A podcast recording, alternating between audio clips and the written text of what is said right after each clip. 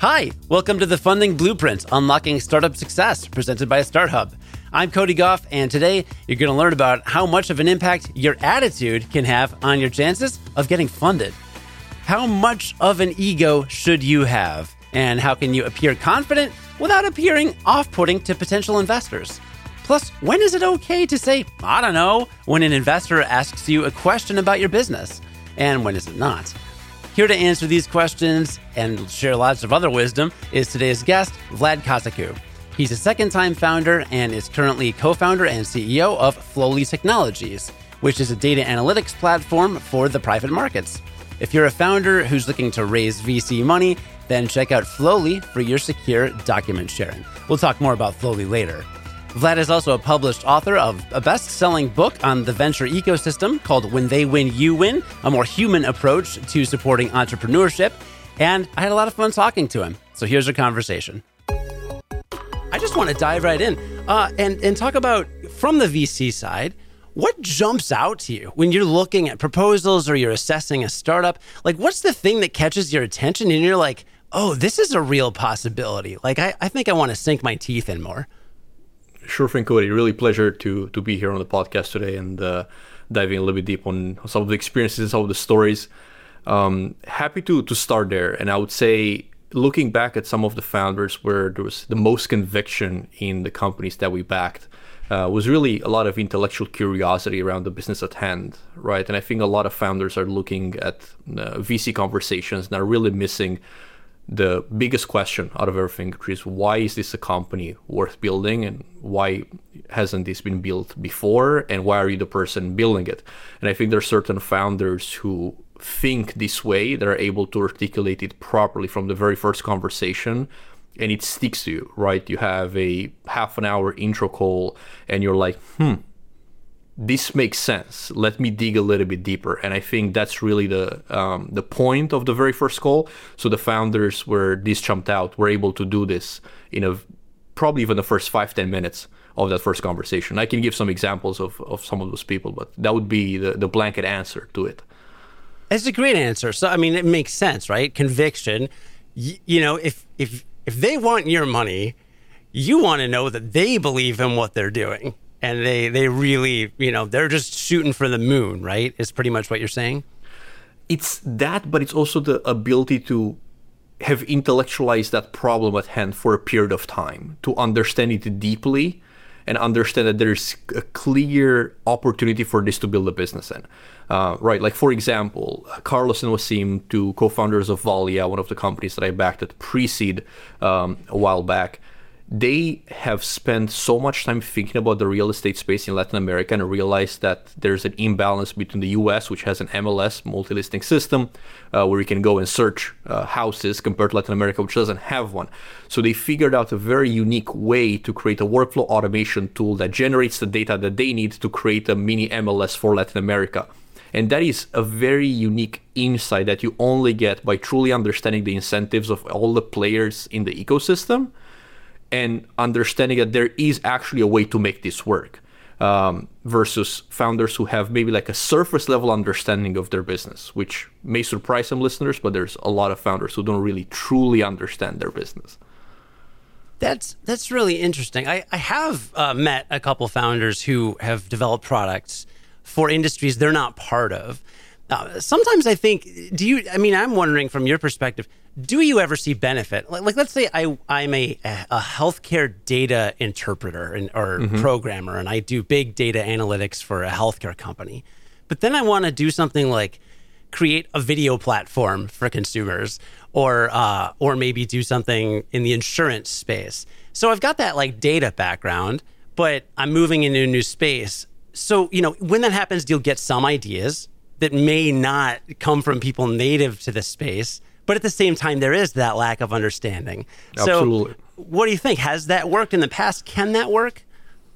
It, it's hard to say because I haven't really backed any founders from that particular background, and, and maybe that's the answer, right? Like uh, to, to, to the question, but that's why co-founders exist, right? I mean, there's a complementarity of skill sets that is required to run a business, and building a business is hard. Um, probably one of the hardest things that you can do in life, and figuring out uh, product go to market, distribution, team and hiring, fundraising, clients, sales and marketing, and all those things in an industry you have absolutely no idea about, it's a very daunting task. So, sure, could there be a person who has a very deep data background, a CTO like who partners with the CEO with deep industry expertise and access to potential clients? Yeah, absolutely.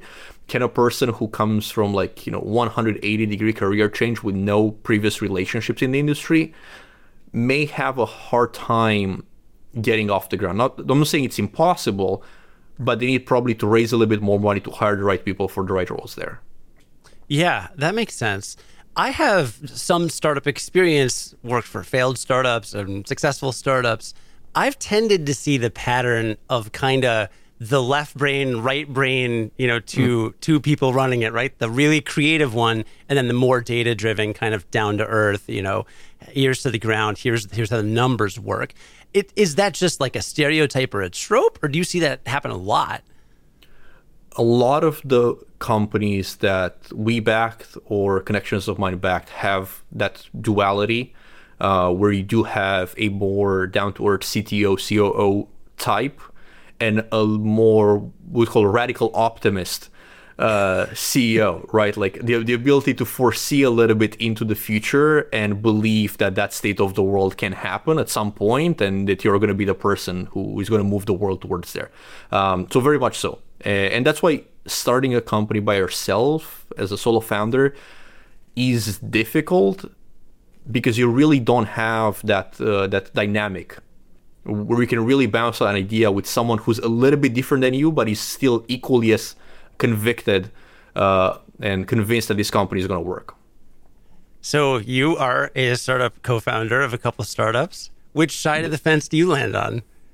Yeah, no, that's, that's a good question. I, uh, I, I like to believe myself that I'm the the down to earth and, and very practical guy, but I tend uh, to be very much uh, leaning towards product. So at Flowlie. I am the co-founder and CEO of Flowlie Technologies, and I here I run accounting and legal because of my educational background and product because of my uh, product expertise plus industry experience plus my interest in uh, strategy and customer strategy and figure out where there's a need in the market.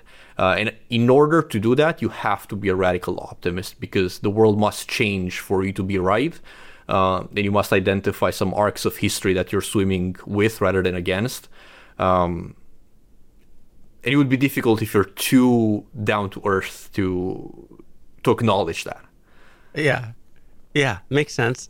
Um, so you again, I, to go back to your background, you started in startup world, then went the VC route, and now you're back in the startup world, uh, if I'm understanding correctly. So, what what prompted that switch from startup to VC, and what did you find most surprising about that uh, world when you got to the other side of it? Yeah, so I mean that's an interesting story there because technically I started my career in VC, right? The, the, very first entrepreneurial journey was still in undergrad. We put together a very interesting company over the course of about two years. And we had to, at some point, make a decision like, is this something that we want to continue afterwards? It makes sense. It, there has some traction.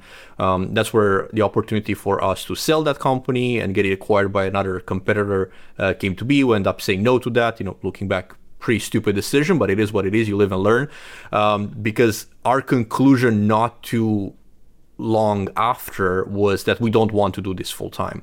And it's really not something we're really passionate about. And even though it makes sense and we got more traction than, let's say, the average startup at that stage, um, up to a point where someone else was interested in what we were doing, we said, you know what, this is not really um, the case. So I started my career in venture, being investing uh, for a while now, and then made the decision to jump back in the operator role. I've considered myself a builder um, throughout my life, been building uh, small businesses pretty much since middle school and throughout high school and then college twice. The second one was the one that actually got traction. So I've been experimenting my whole life, and it felt very exciting to be able to support other entrepreneurs and invest in them uh, and provide as much value as we can to them but at the end of the day they were the ones running the day-to-day operations and there's as much focus that you can have when you're trying to support 5 10 15 companies at the same time so we just made a lot of sense for for me to jump at some point back in the operator role Yeah. Did did that in so you know you you left because you realized you weren't that passionate or maybe you just didn't want it to be full time. Does that has that informed has that experience informed your approach to what you said earlier? You said the thing that jumps out of you is when a founder's really, really passionate and they seem super bought in and they know the industry. Um, is, is part of that because you don't want to fund somebody and then a year later they say, you know, I'm not that into it. I just, I think I'm going to go do something else? Yeah, I mean, part of it is when you're getting VC dollars on your cap table and now you're committing to making a probably a decade worth investment in your company, right? You're you're applying your strategy and aligning it with the strategy of venture capital fund, which operates in 10 year cycles, and you're getting funded. You're there for the ride, right? So not just for one series of funding, but hopefully for more. And growth significantly faster than you would do if you were a more traditional business or bootstrap or some of the you know more regular SMB that are not tech related. And in order to do that, you really have to think 10 years is a long time, right? I mean, most people live right probably closer to 80. Uh, you're probably not doing anything before you're 20, and you probably don't do much after you're 70. So you really have 50 years worth of work time and dedicating a fifth of that to one project like that's a that's a lot of a time uh, there was this uh, you know video that I saw on youtube a, a while back was there was this guy drawing this graph uh, and kind of splitting life in small pieces and realizing like hey how much time we're spending on each individual thing and what really is life and its meaning. When you kind of take that perspective and you realize you want to spend 10 years of your life doing that you may reconsider what's meaningful to you and what you really want to align yourself with. Um, and vcs must by definition make only bets on people who are willing to do that jump. It's not a jump that a lot of people uh, can do or should do, quite frankly. I don't think this is something that everybody should, you know, we wouldn't be served if everybody was building a tech startup. And when you say this isn't something everyone should do, you mean just, I mean, startups aren't for everybody, is basically what you're saying.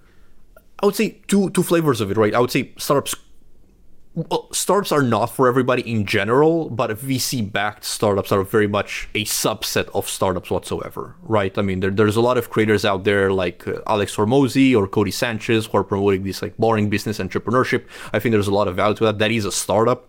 Uh, and I don't think a lot of uh, young people are interested in starting laundromats or restaurants or coffee shops or contracting, uh, you know, businesses, fencing, you name it. Uh, so I think there's a lot of opportunity entrepreneurship there. And there's a smaller subset of I want to raise VC capital. I'm committing myself to 10 years of aggressive growth, uh, which that very much takes a different skill set. Similar, but different skill set. So typically the VC route, I mean, you're just looking for higher risk, higher reward, essentially, right? I mean, the whole model is breaking on top of the power law. So you are seeing a ridiculous um, distribution of outcomes when you really analyze it from a you know statistical perspective. Like it's not a bell curve by any means of imagination, right? Like there's one or two companies in any portfolio that are responsible for the meaningful return of that, and you know VCs are looking for those outliers. And I think any VC who's preaching um, diversification at the core unless they're a growth stage investor where they're saying we're just investing in you know series b series c etc is not really doing venture capital in its purest form, right? Because the VC at its core is pre-seed and seed early bets in companies that don't have yet product market fit that are hopefully at some point are going to be unicorns and return a lot of money to the fund. So founders who are first of all have the depth of vision to be able to see that and believe that that's a state of the world that can happen. Uh, you know, it's it's plausible that it could work uh, and also have determination to run for five, six, seven, eight, nine, ten years to achieve that. I'm intimidated by the idea of being a startup founder because from everything you're saying, you've got to have the vision, you got to have a, a, kind of a 10 year plan. Uh, the the multidisciplinary expertise you need to have. There's got to be management skills, finance skills, budgeting skills, team building skills, sales skills to get the fundraising it is so hard. Uh, what have you found in your founder journey to be the most important, maybe educational resource or tool or, or, or like what what skill have you found honing has been the most beneficial in helping you kind of move forward? I don't think there's a skill, quite frankly. I think it's a personality trait. You just have to be excited about that, right? Like you, you use the word intimidated, right? Like if someone's intimidated by this journey, they should not start this journey, right? If someone's excited about this journey, they should absolutely do it, regardless of their background, regardless of how much expertise they've built in something or how much skills that they have, because you're gonna learn things, and every single startup is different. And I've had the honor to be part of some of those journeys as an observer, as an advisor, as a supporter, as an investor. And you really, re- like, very quickly realize that there's no two startups that are the same, and every single founder is going through the same journey. It's a roller coaster. There are days uh, when you know you want to pop uh, a bottle of champagne and celebrate with everybody, and there's days when you want to cry in the bathroom, and it's okay.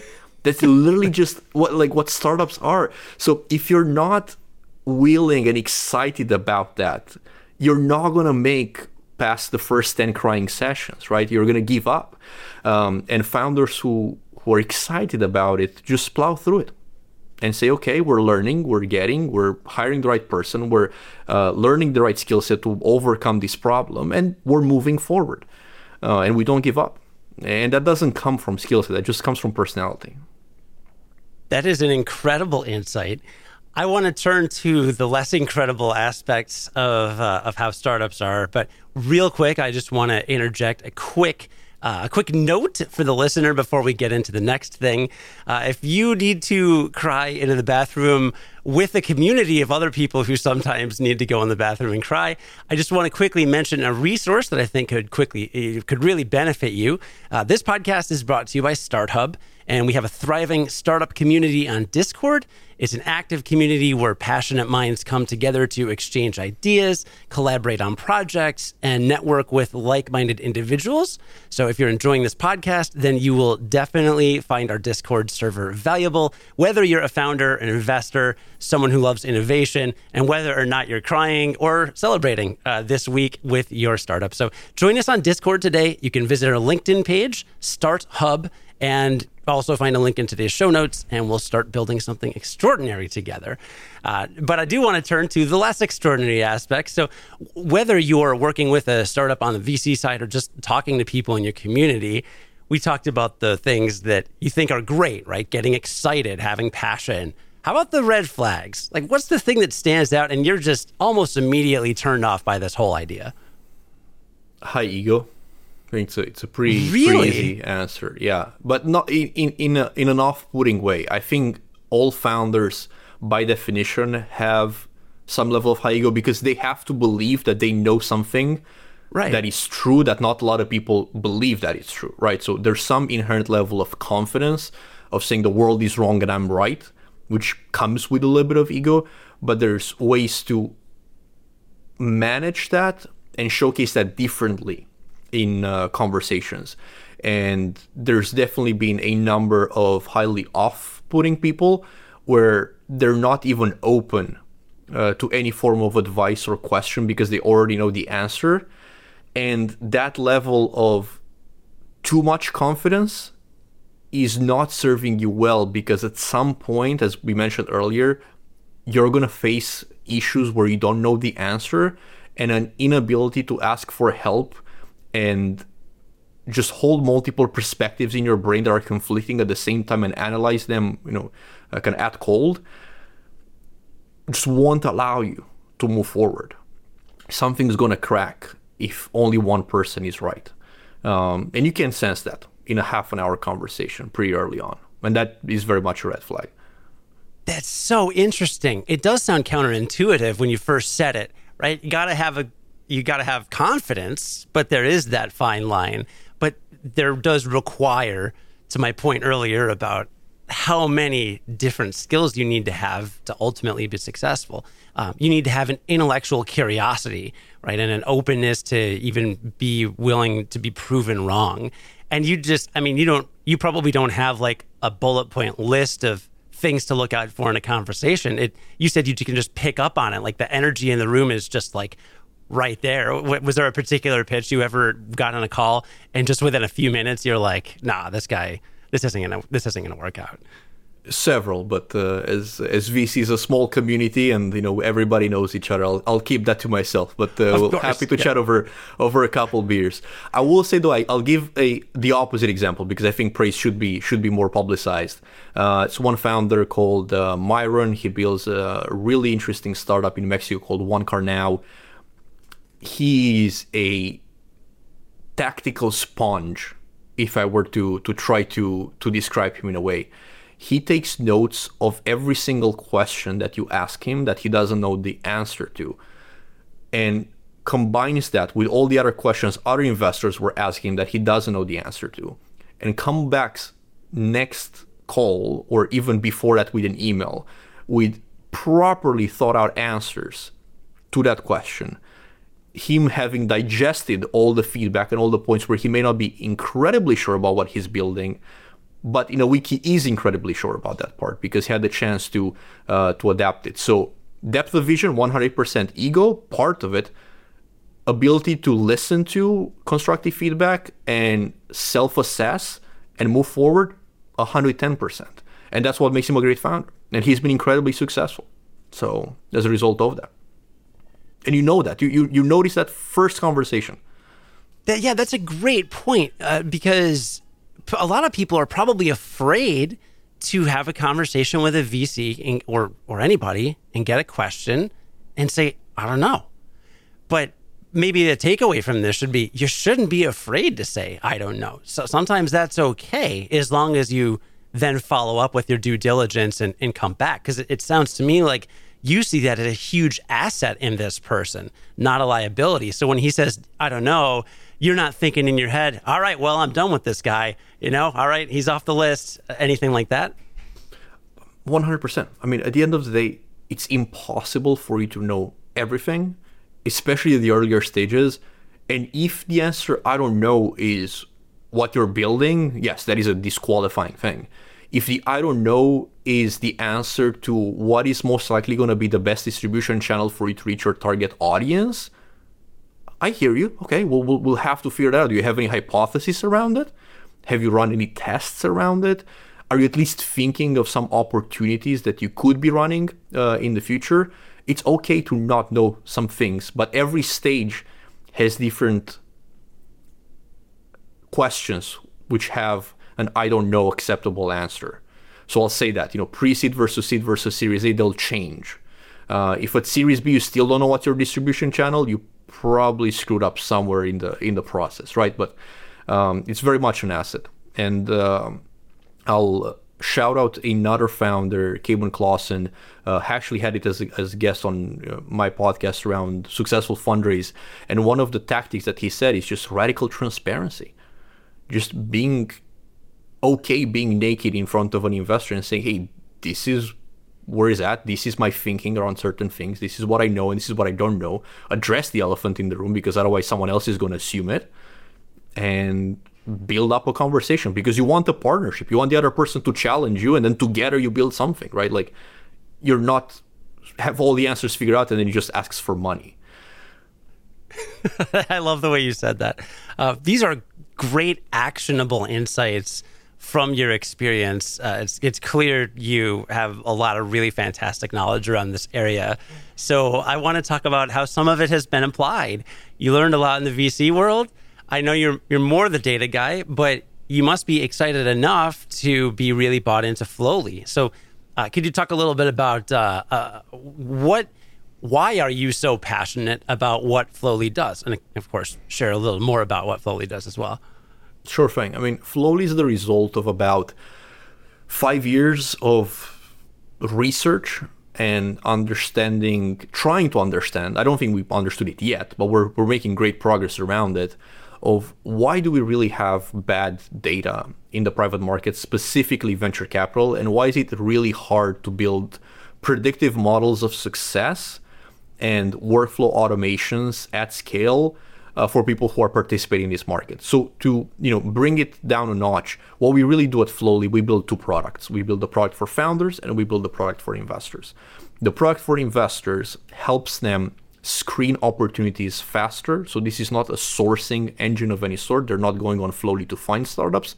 They use Flowlie in conjunction with other tools where they have access to startup information to be able to capture more of those data points, benchmark them against the industry and others, surface insights that a human would take more time than a computer uh, to figure out, and then track that opportunity from you know cradle to grave. Hopefully, you know it's not a grave. Hopefully, it's a positive IPO, um, and at the same time track all their co-investor network and figure out where the most synergistic introduction paths um, for them. In the sense, they can predict which person in their network is most likely to invest alongside them at what particular stage and leverage us as a source of uh, truth and suggestion, a digital analyst, if you may, around that.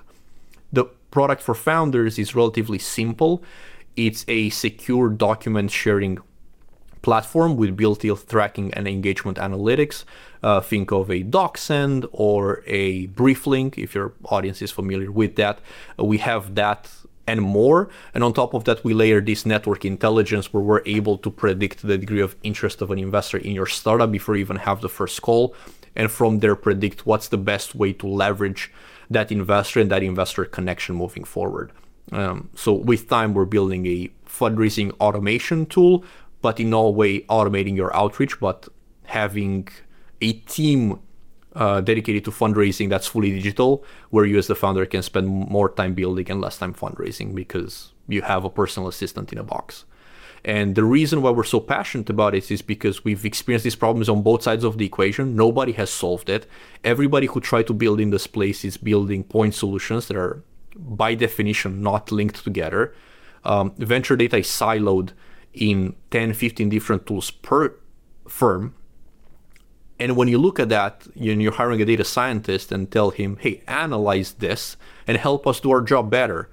He's going to scratch his head because there really isn't a great place to start.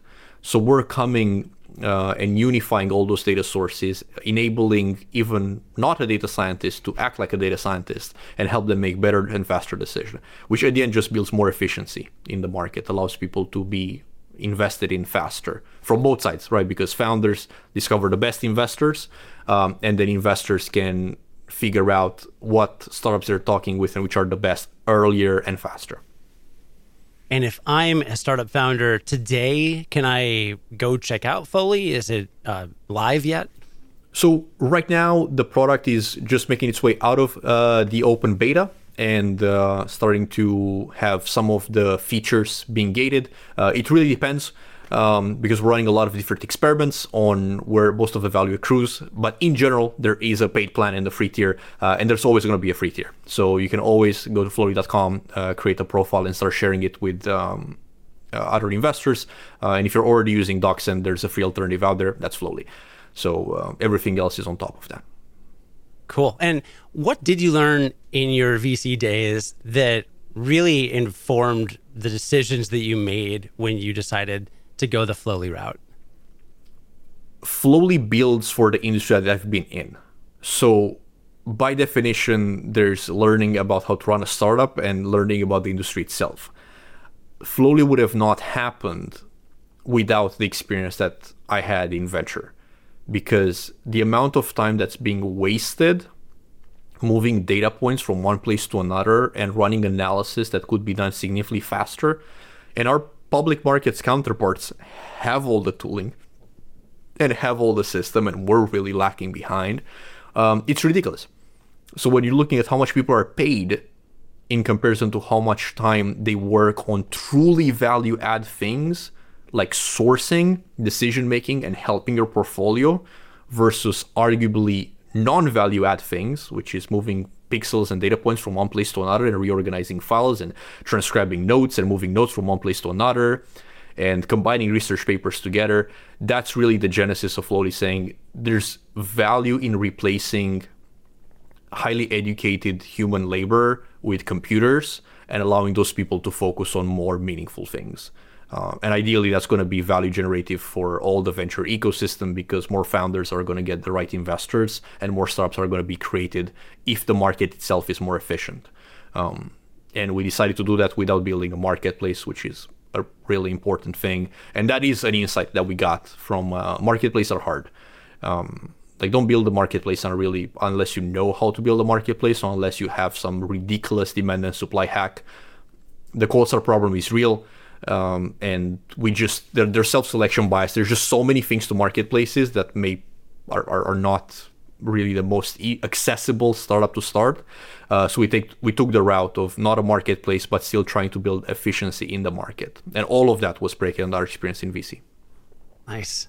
Well, if you're a founder uh, who's looking to raise VC money, then check out Flowlie for your secure document sharing. It's flowlie.com, F L O W L I E. And Vlad, earlier you mentioned a podcast. Where can people hear your amazing podcast and where can people follow you for more amazing insights? Because you were a wealth of knowledge today, and I'm sure people want to know where they can connect with you. I, really appreciate that. I would say more recently, Instagram uh, you know, with the CAZ VLAD, uh, recently made my profile uh, public and transitioned from, you know, friends and family to like the larger audience uh, because of the podcast and sharing a lot of insights from the things that we're learning there as well as Flowlie. So that's a that's a good place for I would say several posts a week, uh, but also LinkedIn. That's where I'm most active, and that's uh, Vlad Cazacu, VLAD, CAZACU. Uh, happy to connect or follow there. And in terms of the podcast, probably for your audience, most relevant would be the fundraising debrief. Um, that is available on all major uh, streaming platforms as well as YouTube if you want the video and you may get some uh, shorts and clips uh, on Instagram and uh, LinkedIn if you're following there. Uh, but that is a podcast completely dedicated to doing a debrief of a successful fundraising round. We only invite founders who have recently raised either pre-seed, seed, or Series A, and it's a very you know open, naked fireplace conversation. We're not really naked; it's just very transparent um, of how that round really came together. Because I feel a lot of people may fall into the TechCrunch. Um, illness, I would say, of everything is easy. Uh, nothing wrong with TechCrunch, but it, they make it seem that everything happened overnight. And we really wanted to demystify that a little bit uh, and dig deeper into a six month raise and how it happened. So there's a lot of really great entrepreneurs coming there to show you how the round really came together. Um, so some people may get a lot of value for that if they're preparing to start fundraising. Um, Terrific. Well, we will include links to all of that in the show notes which basically means the description of this episode wherever you're consuming it YouTube, Spotify, Apple Podcasts, etc. I'll make sure to get all those links. I may have to email you for a couple links, but I this should be able to find most of them on my own. Um, but this was a I thought a compelling conversation. I really hope that our our friends in the startup community and in the StartHub community got a lot of value from this conversation. And we'll be keeping an eye on Flowlie because I imagine anybody checking out this show is going to be hearing a lot more about your work in the future and hopefully working with you. So thanks again for joining me. This was great. Thank you, Cody. Really appreciate the invitation and uh, hope this was helpful. The Funding Blueprint is brought to you by StartHub. This episode was produced by me, Cody Gough, with audio and video editing by Sean Patel. If you're looking for sound design or audio video production work, get in touch with Sean at seanpatel.com. You can watch the funding blueprint on YouTube or Spotify or listen on any other podcast app. And if you're listening on Apple Podcasts, then please open up the funding blueprint, scroll down to where you can rate the show, and tap five stars to leave a quick rating. We really appreciate it.